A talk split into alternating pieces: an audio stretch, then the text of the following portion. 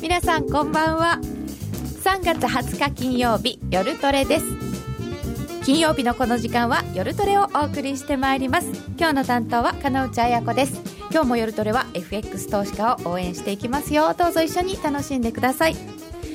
えゲストご紹介しましょう。夜トレ初登場です。国際エコノミストの金森薫さんです。金森さんよろしくお願いいたします。よろしくお願いします。実はスタジオでご一緒するのは初めてなんですです私、ね、うん。ええもう20年間顔をずっと見続けてきてるんですけどね。まだ20年にはちょっと足りない、20ちょっと足りあそうですはい、あのファイナンシャルボックスの時にはい。私が東証からレポートをしていたので、はい、はい。お顔は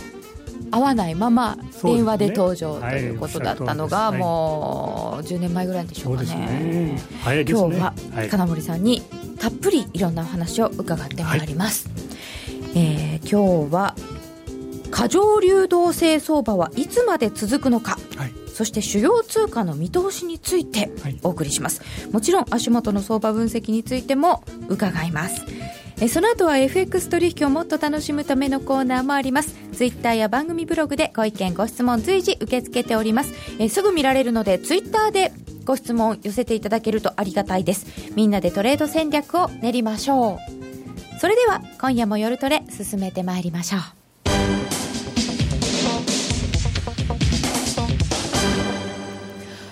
うん、こんな雰囲気で始まる今日は。わかるわかる。今日は国際エコノミスト金森薫さんをゲストにお迎えしてお送りしてまいります。まず金森さん、はいざっくり、ええ今年の相場全体感としてどうご覧になりますか？これあの当然、うん、高いところから眺めないといけないんで、上から。はい、低いところから眺めると全く違う景色になっちゃうんでね。あ、鳥の目虫の目ですか？ええそうですね。で、したがって、この世界のそのお情勢というのは、市場のね、歪み方が今年異常なんですよ。ご存知の通り、えーこれ、両股開きという言葉が使える、アメリカとそれ以外の国々の金融政策がまるで全く真逆であると、まあ、これ、先進国に限られますけどね。はい。で、まあ、それに付随して、あの新興国がいろんな事情を抱えながら、さらに金利を低くするというね、こういう状況が毎日のように続いている状況ですよね。こういうところでね、大きな歪みがあると前提に立てば、この歪みのまんまですね、これからいけるかどうか、いけるわけがないだろうということを言える。んですね。ああ、じゃあこの歪んだまんまいけるわけがない、すごく大きな歪みはい。だとすると、ええそれをどんなふうにじゃあ世界は是正していくのか、どっち側にこういって、な、なんかの形でその歪みっていうのを巻き戻すんですよね。ですね、あのですから、それの一つの大きなきっかけが終わった FOMC ですよ。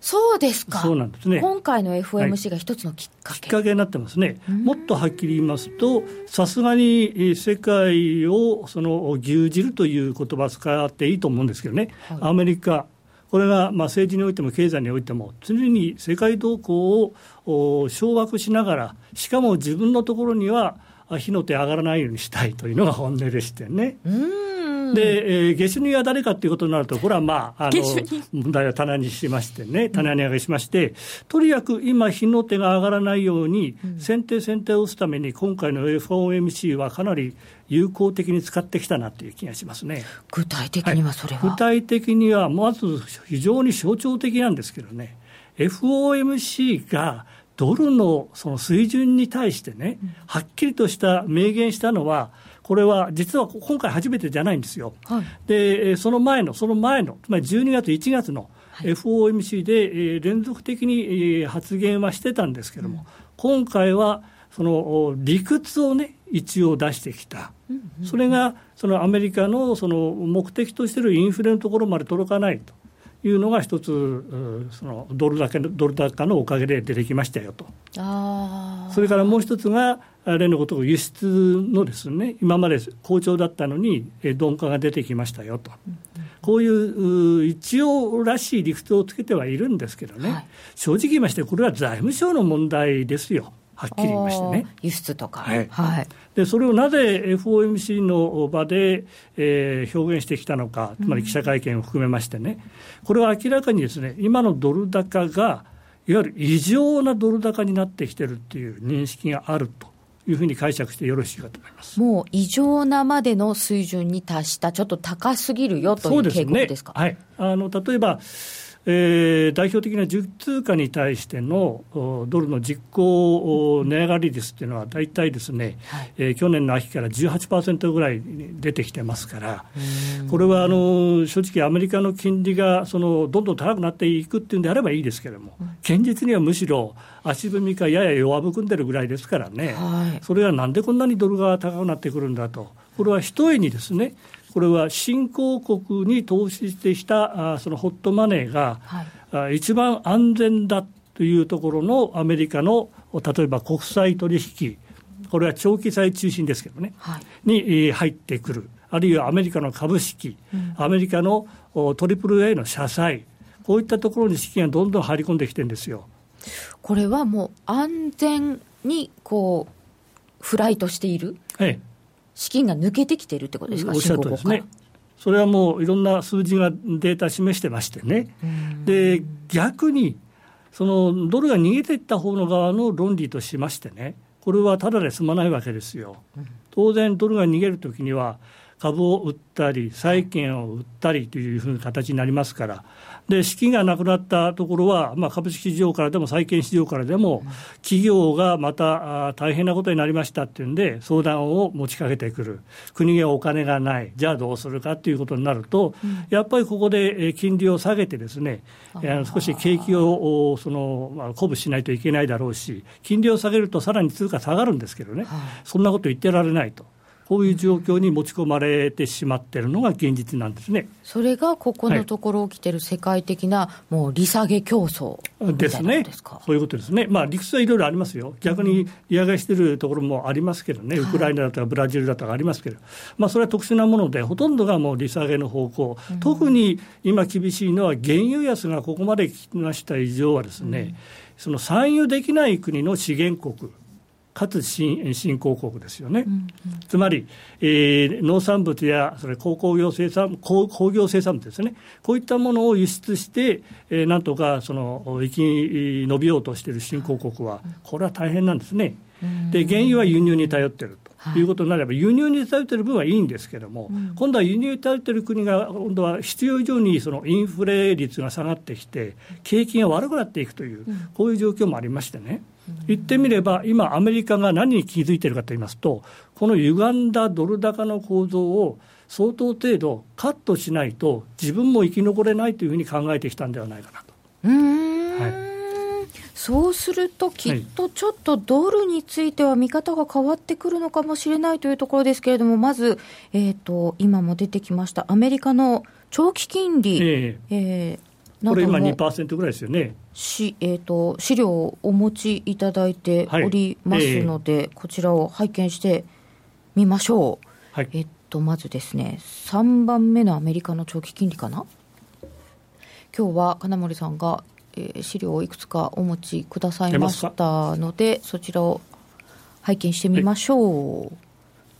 はい。出てこない、出てこない、あじゃあ私の口で説明しましょう、はい、そうですね、要は今の2%ぐらいの10年債金利になってますよね、うん、これやはり長期金利という活字を使ってますよね、はい、でこれは今の段階で、いろんなそのエコノミストの計算、私も計算してみたんですけどね、あのいろんな方法もちろんありますよ、大体3.2から3.3%が妥当なところなんですよ。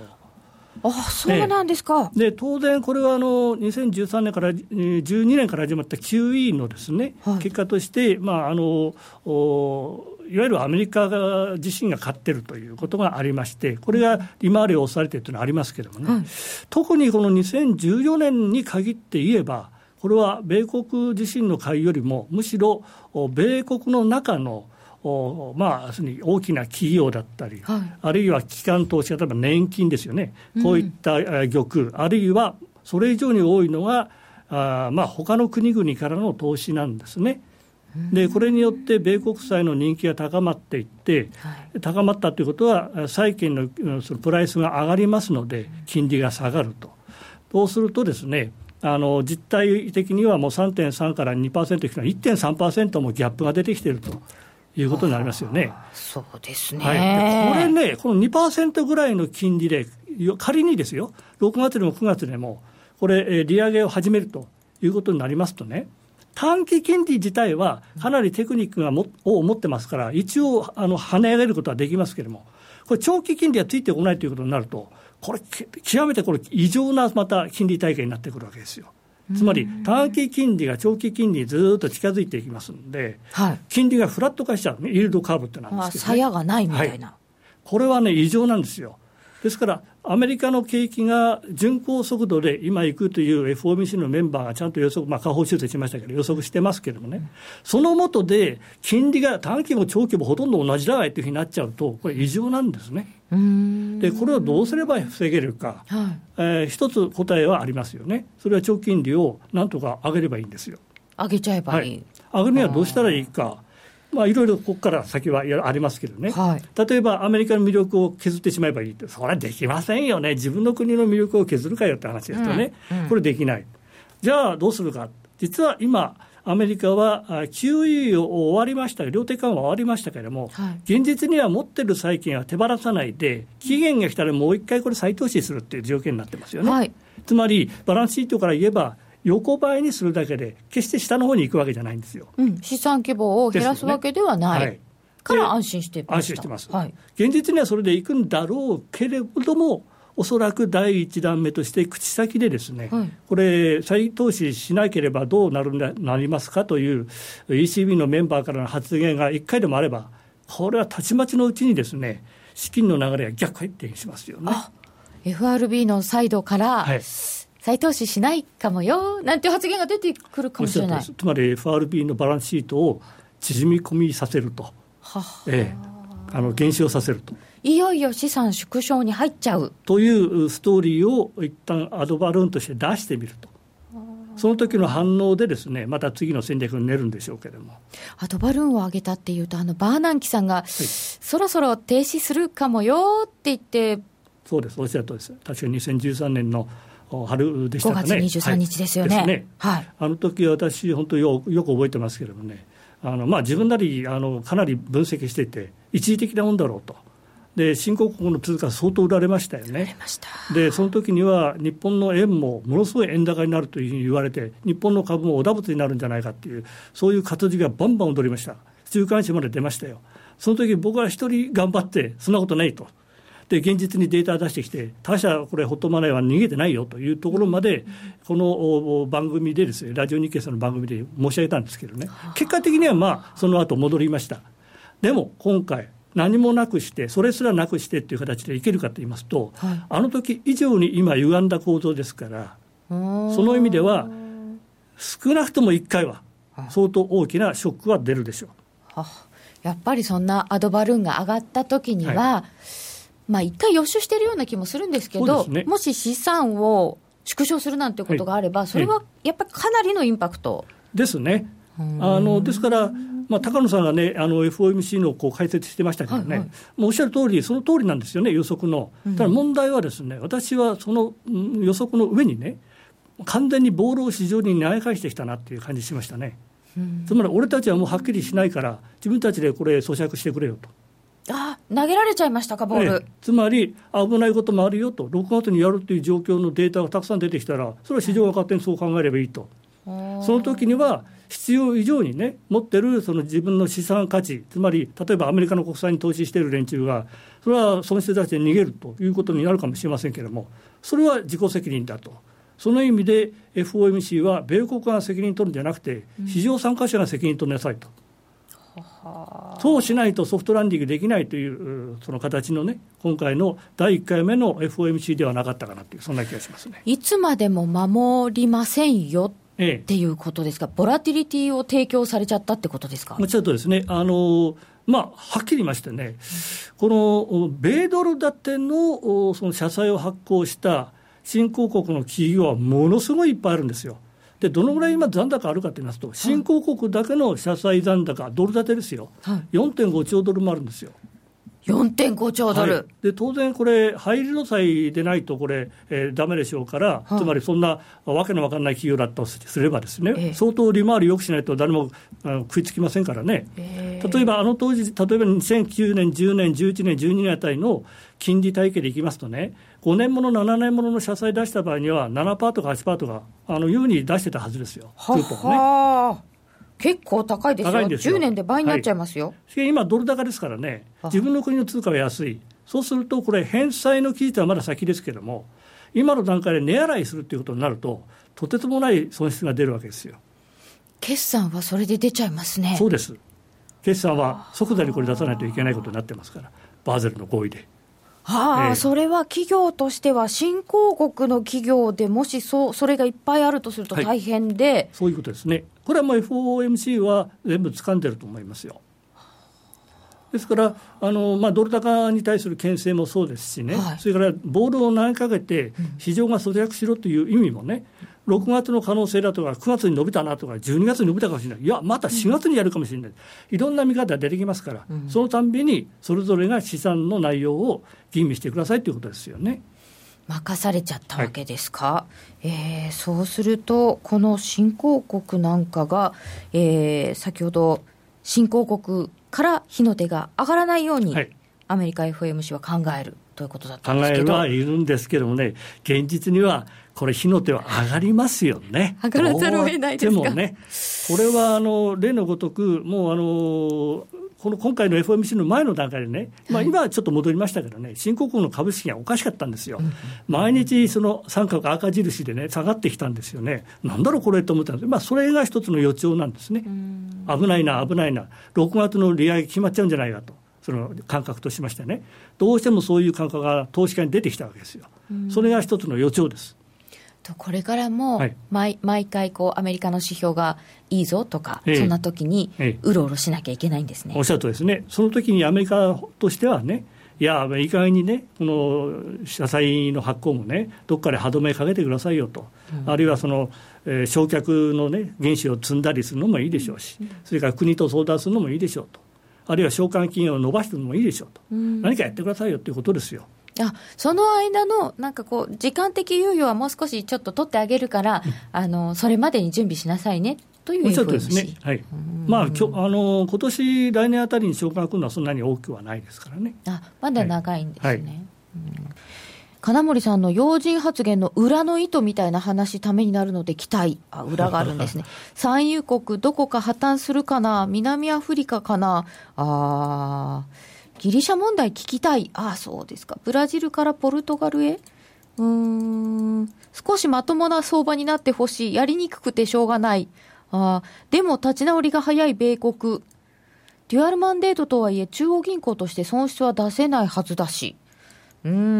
ん、口先引き締め。あ、口先介入みたいなね。はいはい、ああ、そんなものがいろいろあるわけですね。ということで、皆様からもいろいろいただいておりますので、欧州の話などもこの後伺ってまいりたいと思います。一旦お知らせ挟みます。CD 金井さやかの90日で仕上げる TOEIC テストステップバイステップコーチング好評発売中500分にも及ぶ音声ファイルとボリュームたっぷりの PDF ファイルを1枚に収納しっかり確実にテストに向けた指導を受けることができます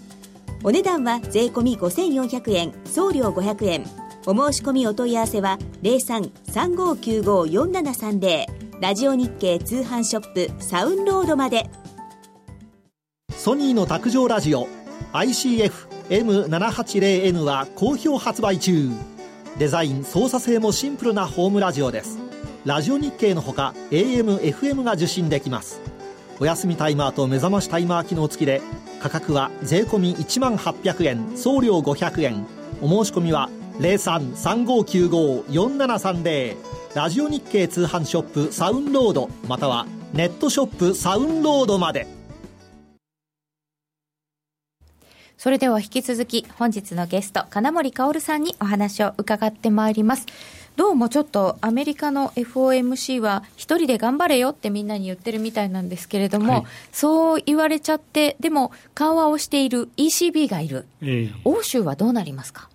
えあのまあ、緩和の効果に関してはね、はい、これは誰しも限定的だろうなという見方が多いんですよ、でその意味では来年の9月までって言ってますけども、また延長するんだろうなという気がしますよね、それはいいんですけどね、はい、問題は例えばドイツなんかはもう財政が黒字になってましてね、はい、国債発行もしないなんて言ってますから、そうですよね、はい、そんなところでね、ドイツ連銀がね、その ECB から言われたんで、買わざるを得ないというふうになると、ええ、これ、正直言いまして、今、ドイツの10年債がね、はい、0.2%切ってきましたから、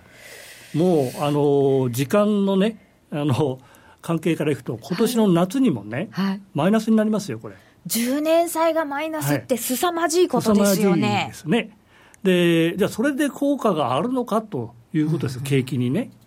そうですね、ええ、これはこの正直まして、ドイツはもうこれ以上買えないということを一言言っただけで、やっぱり ECB の調整能力疑われますよね。あまあ、散々反対していたのに決まったら、ドイツは真面目に買ってますけど、今のところは。そうなんですね。で、しかも ECB もマイナス金利は買わなくていいって言ってるんですよ、今のところは。あなんかマイナス0.2までは買えるんでしたっけ、はい、0.2までですね、それ以上になったら、もうそれはあの対象外だと。対象外、ええ、ところが対象外が多くなってくる可能性強いんですよ。そうか。そしたらどうするんだという話ですよね。そうですよね。ええ、まあそれが一つ。えー、それから例のごとく、その南側と北側のそのまあギャップが、経済成長のギャップがあまりにもすごいんでね、うん、でこのまあ全部でそれいけっていうのを QE が、果たして北側と南側のそのギャップがどういう言葉で出てくるんだろうかっていう話ですよね。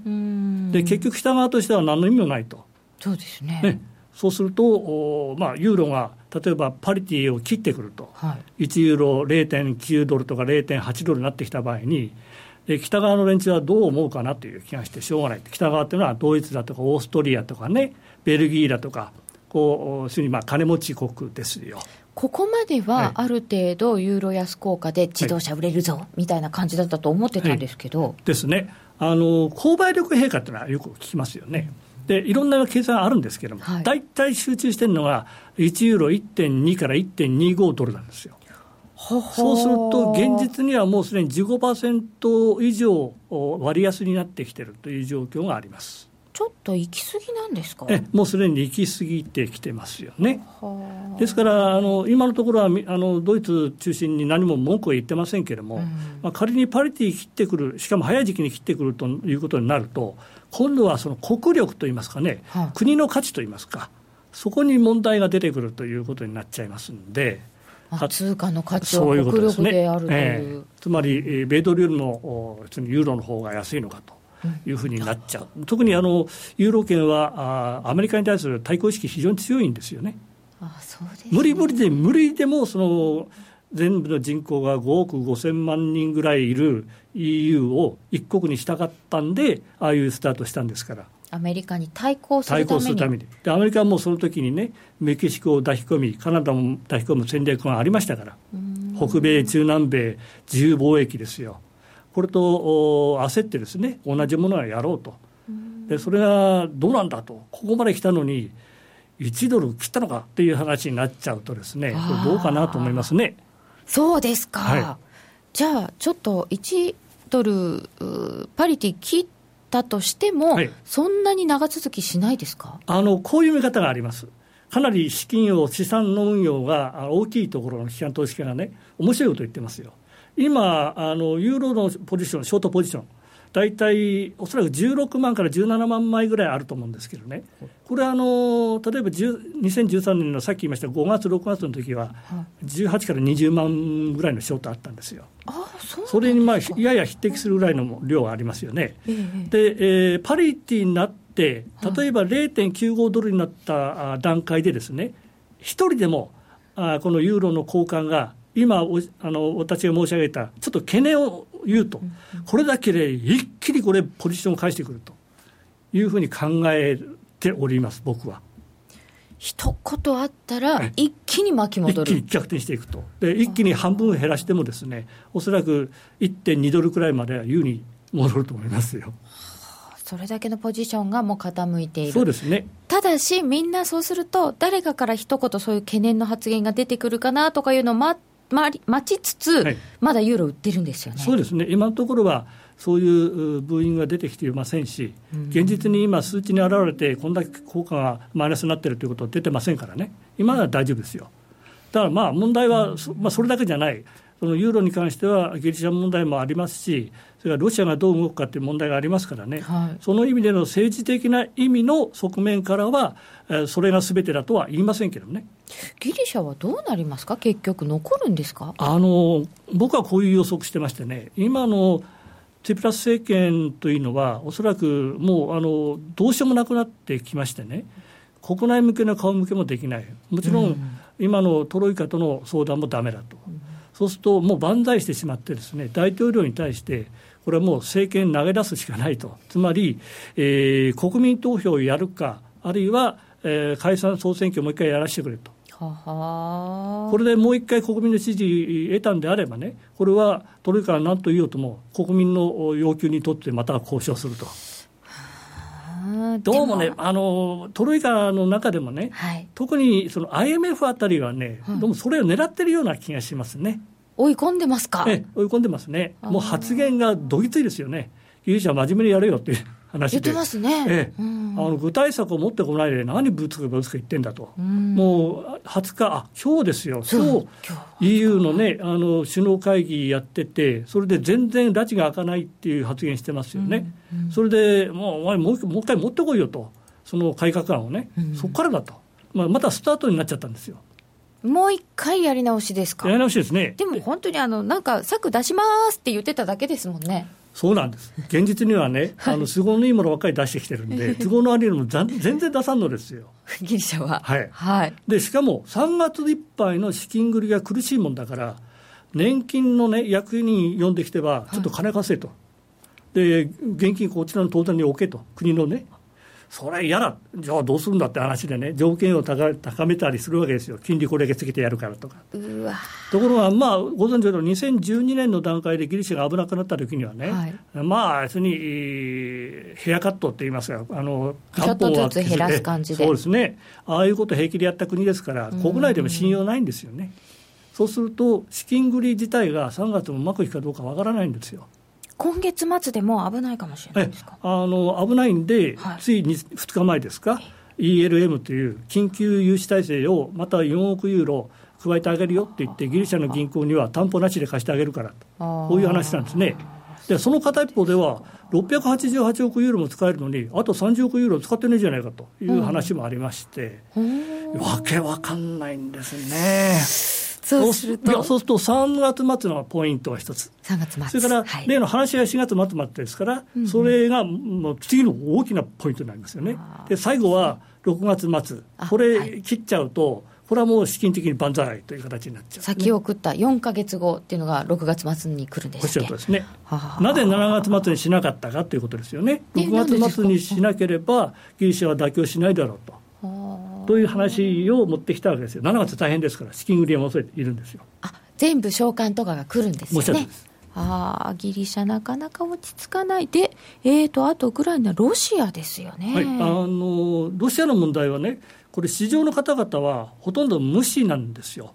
不思議と無視なんですね。無視です無視なんですよ。過去を準備したでいても大したことない。そう、この間、核とか言うからびっくりしましたのに、はい反応ないですね。ないんですね、はい、これ、何か大きなこと起きて初めてね、うん、専門家に電話かけるぐらいが関の山なんですよ、市場の方々は。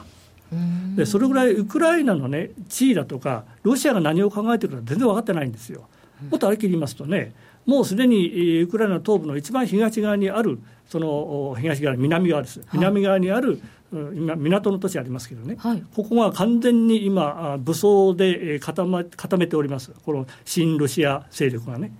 これ全部占拠する予定ですよ。やっぱりその港が欲しいって言いますよね。港さえあれば何でもこれ陸ができますからね。で陸からっていうことになるとチェックがあったりして大変なんですよね。でそれが一つ、それともう一つはですね、バルト三国なんですね、あの地図を見て開いてすぐ分かりますけど、バルト三国、非常に近いんですよ、これ、あのロシアと血のつながりでもちつあの土地がつながってるっていうのもありますけどね、ここがあの NATO であり、それからあ場合によっては、まあ、ユーロ圏に入ってますほとんどね、だから EU でありという形になりますから、ここをチェックして触り始めたということになると、ウクライナにちょっかいかけたのと全然違いますからね。そうですよね、はい、NATO 的に回すことになりますよね、はい、そういうことですね。それでアメリカが察知して、えー、1週間前に、リトアニアの港にですね、えー、最新兵器を含めた、えー、軍事用品、これを大量に陸揚げしてます。もうちょっと緊張状態じゃないですか。そうですね、ですから、まあ、これ、根比べですよね、どっちが仕掛けるかっていう話になりますよね。でまあ、ロシアの仕掛け方はあのウクライナに対する仕掛けと同じで、はい、まず最初にロシア系の人たちに、えー、デモンストレーションをやらせるんですよ。と当局がそれをあのなんとか抑えようとしますから、じゃあロシアの人たちを守るためにっていうんで、今度はあの例のごとく、わけのわからない、全部名刺も外してしまったロシアの方々、どんどん入り込んでいくという。あ誰だかわからない軍がいましたね。そうですね。コサック兵とか言いますけどね。いわゆるベトナム民兵みたいなもんですよね。農農民やりながら兵器を持ってるっていう、ああいう類ですよ。で同じやり方でやってきますから、いわゆる非合法的に全部あの苦労で、えーまあ、判断することはできないんですね。それやっちゃうと、いよいよもって大変だとなりますね、その可能性はといっても十分あります。ありますか？もし一丁そういうことが起きたときには、世界経済にも影響ありますよね。当然ありますよね、少なくともオイル価格に関しては、うん、今のロシアの動向を見る限りにおいては、ですね、売り方の買い戻しは別にしましてね、まあ、今の段階ではとんでもないと、うん、でバレルたり WTA でいけば30ドル台前半までいってしまうのは、おそらくそうなるでしょう。30ドル台前半。そうですね。でロシアの場合はペースの100ドルですから、明らかに1、2年で、えー、財政が逼迫してくると、こういう状況になるんですけどね、まだ800ドルクラスのね、まあ、年金等の余剰資金がありますから、でそれでもですね2年経てば全部空になるぐらいですよ。じゃあ、ロシアがもしかして破綻に向かうなんていうことになっちゃったら大変ですよね。はい、大変ですよね。まあさすがにアメリカもそこまではあの狙ってないで、一番いいのは、プーチンさんがあ退却してしまうと、大統領辞めてしまうというのが一番いいんでしょうけれども。いや、こんな大変な時にあの彼女の出産に付き合ってる場合じゃないんじゃないかと思ったんですけど、プーチンさん、どうするんですか、ね、いや、まあ、あの、よほど大きい人物に見せたいっていうのはありますけどね、あのただねあの、はい、僕はいかにもロシアは悪人のように言いますけどね、正直言いまして、去年の2月のはい、あのウクライナの政変ありましたよね、ヤヌコビッチが退去しましたよね、はい、あれを仕掛けたのはアメリカですよ。アメリカ？アメリカなんですよ。えー、えー、しかも、そんな1年前じゃなくて、確か5年ぐらい前から始めてますよ。あそうなんですね。そうなんですよ。それ、ロシア全部分かってるんですね。あじゃあ、ロシアはロシアで対抗しなきゃいけない事情、ええ、ちゃんとそういうことですね。なぜアメリカがね、ここのウクライナまで、ウクライナまで触ってきたかと言いますと、はい、ここを触ることによれば、はい、ロシアを最終的には制することができるんですよ。例の男、1月1日にロシア中心にあのまたグループ組んで発足しましたよね、経済共同体をね、はい、本当はあそこにウクライナが入ってくるべきだったんですよ、そのぐらいウクライナは大きな国で人口も多い、農産物はすごくこう穀物、うん、あの生産できますよね。そうらしいですね。そうなんですよ。うん、ここを牛耳っておけば、いくらロシアが他の国々と組んでもですね、カザフぐらい大したことないと。ということになれば、ロシアと欧州が一体化するということはまずないだろう。そこまで読んでの話なんです。アメリカも結構追い詰められてるんですね、いろんな策を浪したくなるぐらいな。そうですね、アメリカの場合はどうしてもそのがんになると言いましょうかね、まず価値観が違う、例えば中国にしてもロシアにしてもね、はい、いろんな攻め方ありますけどね、ぱりあの包囲網を作るときはきちっとやっていくわけですよね。はあ、包囲網なんですね、はい、アメリカ、ね、決してその戦争って意味じゃないですよ。でもアメリカがこう参加しないでくれって言ってたあの中国主導のええ、あの国際銀行に、ドイツとか、どんどんあの欧州が入って、あれは一番いい戦略ですよ。全部入ってしまえば、はい、手間しも出ませんもん。そうなんですだって、米欧の法体系を当然これあり、意見ありますって言って、ですね徹底的に中国に言えば、中国がいくら資本金の90%握っててもですよ、これから法律作っていくわけですから、中の。じゃあ別にあれは中国側にひよってるわけではなくて、はい、むしろ抑えてるんですね。抑えようとしてるんですよ。もっと入っていくと思う、まあ、台湾が入るとか言ってますけどね、ね。はい、台湾の後ろにアメリカいるのは当たり前ですからね。ですからその意味では中国は本当のところは地団打踏んでますよね。こんなに入ってもらったら困ると。ちょっと自分たちが考えてたのとは違ってきちゃったぞと。ですね。そうなんですか、はい、ですからあれはいい傾向かなという気がしますよ。そうでしたか、はい、そうだったのかやっと分かった。えー、さて、そんな中で、やっぱりこう、通貨、株価の行方をもう少しはっきり伺っておかなければならないと思うのですけれども、はい、あその利上げ、こう、市場の歪みの中心になっているアメリカですが、はい、えー、先ほど国債のお話も伺いました、ええ、米株がちょっと心配な位置にいる気がするんですけど。おっしゃるとですね、あのまあ、あの私もノートで毎日取ってますけどね、はい、1月2日の時の、例えばダウにしてましても、S&P500 にしても、ナスダックにしましてもね、今と比較すると、わずか 1. 数パーセントの伸びでしかないんですよ、まあ、途中の伸びは別にしてね。そんなしか伸びてないんですよ。はい、で、 PER は、まあ、あのナスダックはちょっと高いですけどね、それでも17.8倍ぐらいかな、で、えーまあ、ダウの方は16倍台だと。まあ、その意味では、理論的な、うん、PR は大体14から15ですからね、やや上の方に行ってて、うん、しかもまあ限度的ですよね、もう。あそろそろアメリカ株の上値も限度に近い、そうですね、まあ、あのドル高の影響が出てくるという方もいらっしゃいますけどね、うん、確かに14年以降のあの1か月ごとのデータを見ればね、ドル高の影響が出てますよ。うん、ただもう少し大きなね、2000, 2000年あたりからずっと見ますとね、ほとんど企業収益の影響ない、むしろドル高でも稼いでるぐらいですから。あそうですか、はい長い目で見れば。そうですね、ただ、まあ、あの市場はそう長い目でもう無視しちゃって、14年と比べてどうなんだっていうことになると、あドル高もまずいねっていうことになるからということでね、あの市場の見方がずいぶん今、シビアになってきました。4、6、7、9、どんどんどんどん企業収益の予測が下方修正されてます。はい、ということは、まあ、あの正直言って、これ以上なかなか伸びきれない。というところにもし冒頭に申し上げた歪んだ市場の調整が入っていくということになると、はい、たちまちのうちに外側からアメリカ株の売りという形で出ますんで。株が売られる、アメリカ株売られれば、一番写真相場は日本ですし、それから最も伸びてるのが欧州株ですから、そこもやられちゃうと。欧州株もさすがにそのアメリカの株を売ったお金が欧州株に入るというような形にはならないんですか、なかなかならない、それはなぜかと言いますと、欧州の伸び方がもう限界まで来てるのがありますね。欧州も限界。も PR もあの大体限界です。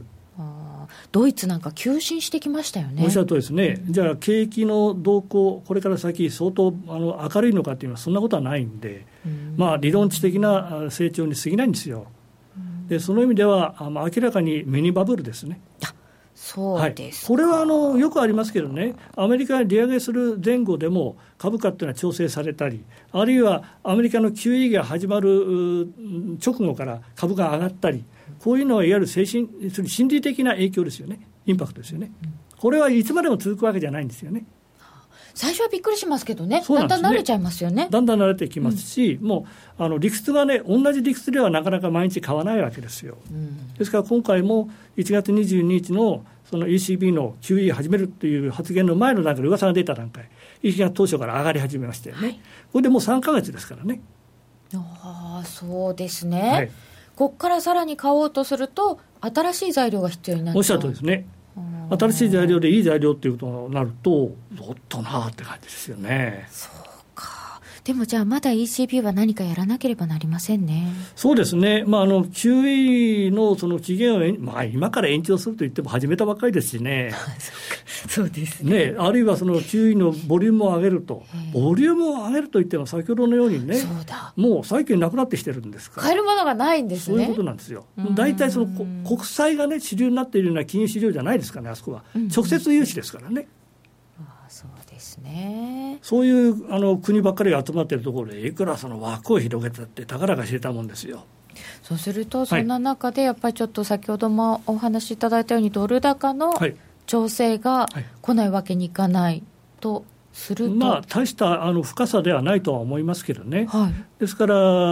まあ、例えばあの5ドルあたりがね、対ドルで0.75のところを来てますよね。あ5ドル、はい、えー、でもうこれ以上はならないだろうと。でしたがって拾うという、まあ、例えば5ドル円で拾っちゃうと、はい、まあ、それはそれでいいんですけどもね、うん、円の方がドル円のその予測という意味ではね、私自身は少なくとも117円のミドルくらいまでは、ここ1か月間の間に来るんではないかな。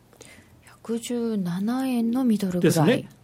でその時に5ドルもドル売られますから5ドルがやや上がると、はい、例えば0.77ドルぐらいになると。そうすると掛け算で117円50銭だと90円台の前半くらいまでになる可能性はあるんですよね。要するに5ドル円がね。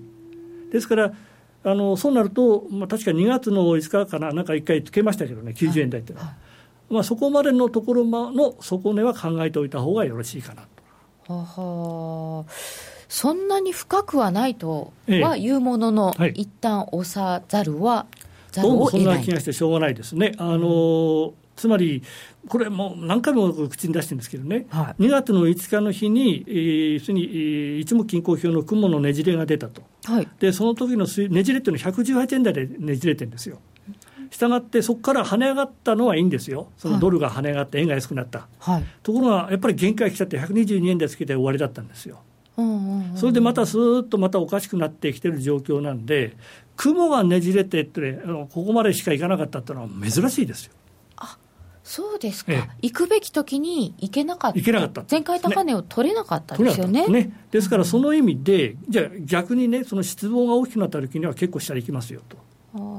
で、その雲のねじれが118円のところだったんで、みんな118円以上は円高にならないっていう発想があるわけですよ。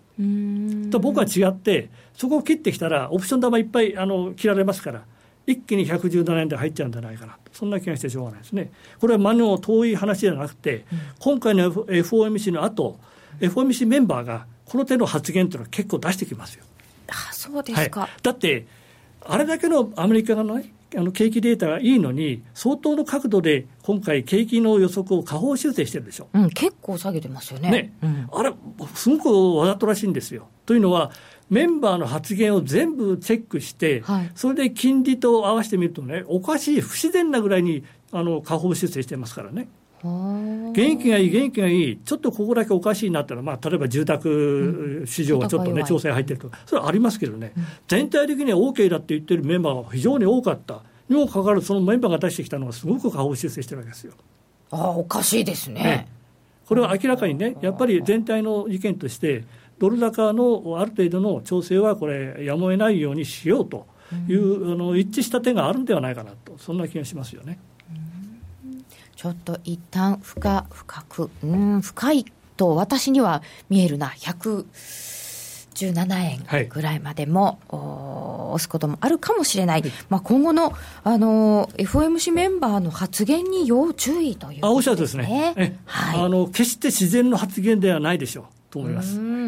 強く気をつけていきたいと思います。はい、えー、今日は夜トレに初登場いただきました。国際エコノミスト、金森薫さんでした。どうもありがとうございました。気になるレースが今すぐ聞ける。ラジオ日経のレース実況をナビダイヤルでお届けします。開催日のレースはライブで、3ヶ月前までのレースは録音でいつでも聞けます。電話番号は0570-008460 0570-008460 0570を走ろうと覚えてください。情報量無料かかるのは通話料のみ。ガイダンスに従ってご利用ください。ラジオ日経のレースアナウンサー養成講座では第27期4月生を募集中。一瞬の攻防を音声で伝える競馬実況のノウハウはどのスポーツ実況にも活かせるラジオ日経だからこそ学べるスキル。アナウンサー番組キャスターを目指す方またレースの知識を深めたいきな分野で話し方を学びたい方もこの機会にぜひご参加ください。お申し込みお問い合わせはレースアナウンサー講座をインターネットで検索。ホームページからどうぞ。今夜はどっち？夜トレ高野康則の今夜はどっち？このコーナーは真面目に FX、FX プライム by GMO の提供でお送りいたします。ここからは FX 取引を真面目に、そしてもっと楽しむためのコーナーです。高野さんよろしくお願いいたします。よろしくお願いします。エミリちゃんよろしくお願いします。はい、よろしくお願いします。さて、高野さんが高野さんのファンだけど、ユーロ買ってます、ごめんなさいという。いやいや、別に謝る必要は全然ないです。今上がって、ね、そうですね。いいんじゃないですか、短期だったら。ということで、はい、その方は多分今成功しているのではないかと思われますが、ユーロドルが1.0776近辺。あのー、8時過ぎに結構上がってる、うん、まあ、短期とね、中長期と全く話が違うので、あのー短期であれば本当にあの動いてる方についていけばいいし、まあまあ、長期でも動いてる方についていけばいい、高野さんだって毎日、毎時間ユーロ売ってるわけじゃないですよね。もちろん、もちろん。はい、ただ、いや、まあ、でも、たたた今、僕がトレードをするんであれば、はい、ユーロ買いからは入らないですけどね、どこで売るかっていうことしか考えないとは思いますけど、売るときと売らないときがあるってことですか、はいはい、そうです、あの買い戻すときとね。で、えーと、ドル円が今、120円の87銭ぐらいということで、ドル円はちょっと落ちてきてるかなというところですけど、えー、高野さん、来週のスケジュール、今後のポイントなどはいかがでございましょうか？来週はなんかあんまり目立ったものがないんですけれども、まあ、ちょっとその、まあ、先ほど話出てましたけれども、はい、あの確かにまあジャネットがあのドル高に対する懸念のようなことをおっしゃって、言ったんで、うん、まあ今日も地区連銀の総裁の講演なんかありますけれども、はい、他の人も同じようなこと言うのかどうかっていうのは、ちょっとまあ、うん、あの注目かなと、でそのドル高懸念のような話がよく出てくるようになると、さすがにちょっとドル買いづらいなと、まあ、高値圏でもありますしね。はい、やっぱり高値圏なんですか？あのまあ、ただ、その長い歴史から見たら、そんなに高値圏ではないですけれども、うん、あのまあ、やっぱりここ2年間とかいう、その短いタームで考えると、非常に高いところに来てますんでね、うんうんうん、早いんですよね。早いですね、まあでもね、そうか過去の例を見ても、為替って早いんですよ。動き出したら。はい、でものすごくなんか、割高だったり、割安だったりに見えるんですけど、長いチャート見ると、まあ、別に行ったり来たりしてるだけなのねっていう。そうですかはい、あのまあ、月末に向かっているので、3月末なので、ちょっとそういうポジション調整とかもあるのかなと思ったりしてるんですけど。あの通常はですね、そういうのっていうのは、3月の前半までで大体終わるんですけれどもね、だからもうさすがにだって、もう今更やんないですよ。今更？ええ、もう大体終わった？例えば3月末決算の会社、今から数字動かしてたら、もう大変ですからね。ああそうですね、はい、そりゃそうだな、ええ、もうもうだ大体前に終わってますね。もうだから大体第2週だから今日遅くともまあ今日ぐらいにはまでには全部数字固めてないと結局あのー、まあレパトリエーションで例えば円買いをするにしても、はい、その円の金額が決まらないわけじゃないですか実際にやらないと。うんうんうんだから今からやるっていうのは、私はあんまりピンとこないですけどね、そうですね。だからそういう意味では、今年はあのこれだけいろいろあって、はい、あのドル高に来てるし、まあ、あの日本の経常収支も大きくなってるし、貿易収支もまた黒字になりそうな状況で、まあ、よくぞ下がらなかったなと。だから下がらなか下がらないこと自体がドルが強い証拠だと、まあ、ドル円に関して言えばですね。ドルはまだまだ強い。ドル円に関しては。まあ、ただドル円はあの日本サイドからの牽制発言がいろいろ出てるので、まあ、落ちてもおかしくないようなこといっぱい言ってるじゃないですか。うん、だからそれはまあまあ、あれは選挙向けの話ではあるんですけどね、だから多分ということは4月末ぐらいの選挙終われば、あの逆に言うと、もうそういう話が出てこなくなるんだと思うんですけど、誰かツイッターで書いてくださってましたね、えー、っと、統一地方選で一旦円高になると思いますが。いや、だからそこまではなんないと思いますね、今もう十分に、だってかなり言ってますよ、もう。うん、言ってる、言ってる、うん、これ以上言って、だって逆に円高になられても困るわけですよ。あの急に行かれてもね、うん、だから、ね、要はポーズの問題で、うん、いや、われわれは自民党はちゃんと地方の方々、あるいは、えー、中小企業の方にもこんなに気を配ってるんですよっていうことで、でも実際はやっぱりトヨタとかに儲かってほしいわけですから。だって地方の一般のなんていうのかな家計の方とか、えー、零細中小の方は自民党に献金してくれないですからね。それにね税金も大した納めませんからね。そうそうそう。そうなんですけどね。でもあのはいあんまりでもやっぱり票を考えるとでもあのトヨタの組合員の一票もそういう方々の一票も同じ一票、はい、だからで特にやっぱりね地方は勝って当たり前ですからね、自民党は。あそうですね。あのまあ、またそれに戻りましたからね。まあ、一時期ね。難しいですけどね。うん、その、うん。4月の選挙というのはありますが、ああ、えー、ドル円が120円の74銭ぐらい。ユーロドルが1.0792ぐらい。まあ確かにね、あのーまあ、さっきはね、FOMC、あんな予想通りなのにと申し上げましたけれども、はいはいはいあのまあ、ジャネットのあの二言。高野さん、自分の女のつもりだ、いやいやジャネット、ジャネット。だから今年まあいいや。あの、ドル高に関してね、ちょっと触れたっていうのは、はい、まあ、大きかったのかなと思いますね、で本来、アメリカでは、あの歴史的にですけれども、FRB はドルドルの相場についての,、まあ、あの発言はしてはいけないんですよね。それなのにね、今回、うんね、あれぐらい言ってるというのは、ちょっと異例のことですか、まあそうですね、まあ、ただ一応その、うん、別にドルが高いのが悪いとかいいとか言ってるわけじゃなくて、輸出の伸びが鈍化していることの一つの原因はドル高だと、それから、えー、ドル高が続くとインフレ率が下がりますねっていう、それ事実を言ってるだけなので、あのそれについての論評をしてるわけではないんですよね、別に。そうか、うん、だから論評はしちゃいけないんですよ。あの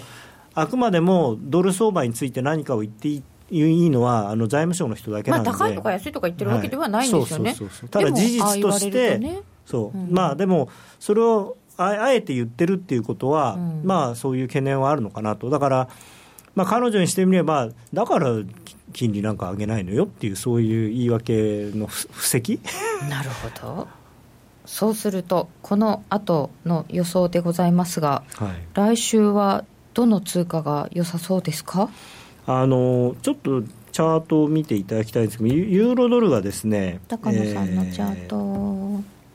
ユーロドルが非常にいいところで止まったんですよね。これもう本当にずっとあの私のプライムストラテジーというのを見ていただいている方はあの、はい、毎日、えー、もう何ヶ月も見てるユーロドルの冷やしのチャートなんですけれどもまあ、この番組でも何回もあのご覧に入れてるんですけども本当に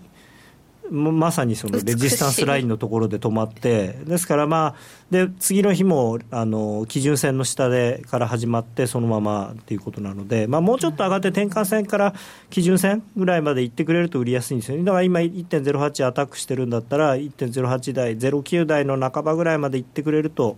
基準線ぐらいで売れたらいいなっていう感じですかね。まあ、ちょっと今夜はどっちっていう感じではないんですけど。であのいつもあの申し上げてるかと思うんですけどあの為替のトレード、はい、ディーリングっていうのはあのもちろん予想をすることって大事なんですよね。ただ予想に固執してはいけない。あの相場の流れに身を任せる。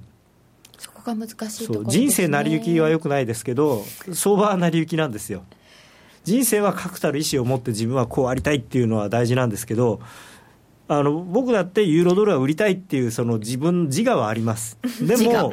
でもこのレジスタンスラインを万が一抜けることがあったら、はい。えー、1回例えば1.14とか1.15とかだから抵抗体の加減であるとか前回、えー、2月の高値とか、うん、そういうところまでのあの調整を確保しなきゃいけないのでだからこの抵抗線を抜けてくればポジションは閉じますだからそういうことなんですよね、だから売り売りたい人が何も買う買えとは言わないです、でも、うんうん、あのレジスタンスライン抜けたら、やっぱり一度手締まわなきゃいけない。うん、えーと、ユーロドル FOMC 時のひげの高値が1994年の9月の安値1.103で止まってます、うん、ずいぶん前の94年高の安値。はいへえでもこういう前の高値とか安値とか、この高野さんがいつも引いてくれてるこの抵抗線とかって、本当に綺麗に止まるんですよね。そうなんですね。あのこれってだからみんなが見てるからっていうのは僕は嘘だと思っていてあの、うん、あ94年の高値でした。失礼しました。人のなんていうんですかね。DNA の中でその時間と値、ね、動きの、あの計計算というか感じるものを持ってるんですよ。なんか入っちゃってるんですみんなが持ってるんですよ。それであのー、組み込み？そうそうそう。こうコンスタントに下がっていったり上がっていったりしてるものに関してはあこの辺で止まりそうっていうのがわ分かるというか。まあ、なんか嫌な感じしてくるんですかね。そうそうで、うん、ほんまあ、あのテクニカル的に言うと、その相場自体がそういう強さとかね、弱さを持ってるっていうことになるんですけれども、はい、でも相場,、相場そのものに意思はないし、相場そのものが別に動いてるわけではなくて、これは取引参加者が売ったり買ったりした結果がこの相場の動きなんで、その人たちの心に何かが訪れるんですよ。いやこここれ以上はちょっと買いたくないなとか。なんかそろそろ売りたいなみたいな。相場は生き物だって言いますけど相場自体は生きてないんです。私たちの参加者の集合体になってるから生き物のように。見える。生きてるのは我々なんですよ。そうですよね。売ったり買ったりしてる人たちが生きてる、うん、やばい俺の人生成り行きだよ。ジャネットさんと呼ぶなら黒田さんを春彦って呼んであげて。いやいやいやだから僕はジャネットとマリオはジャネットとマリオと呼びたいですけど黒田さんは黒田さんですね。日本人は名字で。いや、あのなんていうのかな。あこの人すげえなっていうのがなあんまりない。黒トン。友達になりたいとかっていうのもない。ああないですか。先日の日銀も特に、はい、いやあのね、はい、にやけた、うん、っていうか言ったらやれよっていう凄まれました。むしろ春彦ちゃんどころではありませんでした。だって2%ね2年を中心とした期間で2%ってもう2年経ったんですよ。2%とか0.2%ですよ。これからマイナスになるそうそうしかもどんどん下がってるんですよ、うん、でね必要ならば調整する。必要でしょ。原油のせいだからいいってそんなの知らないよって。もともとそんなことね景気が良くなろうが悪くなろうがとにかく2%の物価上昇率を目指すんだっておっしゃってたわけだから、目指して少なくともそこの部分でぶれるっていうのは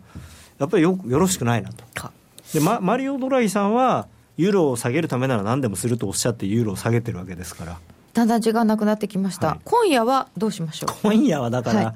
い、今は売りユーロ売りたくないですよね。ポンドってどうなんですか？ポンドポンちゃんもねあのややこしいんですよねこれね。なんかいろんなこと言ってますよ今イギリスの人々、はい、ちょっとユーロポンドの売りっていうのは一番好物最近の好物ではあるんですけど 今ちょっとまあ戻ってるんで、うん、うん、まあ、もうちょっと戻ってこのあれですかね。一昨日の高値近辺でユーロポンド売るっていうのは面白いかもしれないですね、うん、0.72の80ぐらい。ここから先はちょっと行きにくいってことですね。まああの、うん、チャートが指し示しているところはそういうことなんですかね。はい、ドル円もねでも、この間の FMC 後の騒ぎで下がってて、はい、ちょうど基準線で止まってるんですよね。え、止まりましたこれ。はい、あのまあ、ああ、ちょっと切れてひげは出てますけど、うん、あのあと。あれなんていうんですか？あの引けベースではちゃんと戻ったあのもうホールドしているのとあと、えー、1月16日と2月3日の安値と安値結んだサポートラインでほぼ止まってるんですよ。これかなりきれいに止まってる。だからうん。これはドル円も、はい、まあ下がったら買いたい。はい。高野康則の今夜はどっち？このコーナーは真面目に FX、FX プライム by GMO の提供でお送りしました。ドル円が大きく動き始めた今だからこそ選べるミラートレーダーで FX トレードにチャレンジしてみませんか？FX プライム by GMO の選べるミラートレーダーは、ストラテジーと呼ばれる運用実績の高い投資戦略を選択するだけで、24時間自動で売買、収益チャンスを逃しません。また、為替のプロが厳選したストラテジーのパッケージ、ストラテジーパックも多数ご提供しています。システムトレードを始めるなら、FX プライム by GMO の選べるミラートレーダーをご利用ください。株式会社 FX プライム by GMO は、関東財務局長、金商第259号の金融商品取引業者です。当社で取り扱う商品は価格の変動等により投資額以上の損失が発生することがあります。取引開始にあたっては契約締結前交付書面を熟読、ご理解いただいた上でご自身の判断にてお願いいたします。詳しくは契約締結前交付書面等をお読みください。さてそろそろ番組お別れのお時間となってまいりましたユーストリームのごユーストリームをご覧の皆様とはそろそろお、ね、引き続き延長戦でお楽しみいただけますが、はい。はい、ラジオの前の皆さんとはそろそろお別れです、お時間許せば延長戦もお楽しみください、えー、本日もありがとうございました。高野康則さんエミリーちゃんどうもありがとうございました、ありがとうございました。それでは皆さんまた来週。また来週。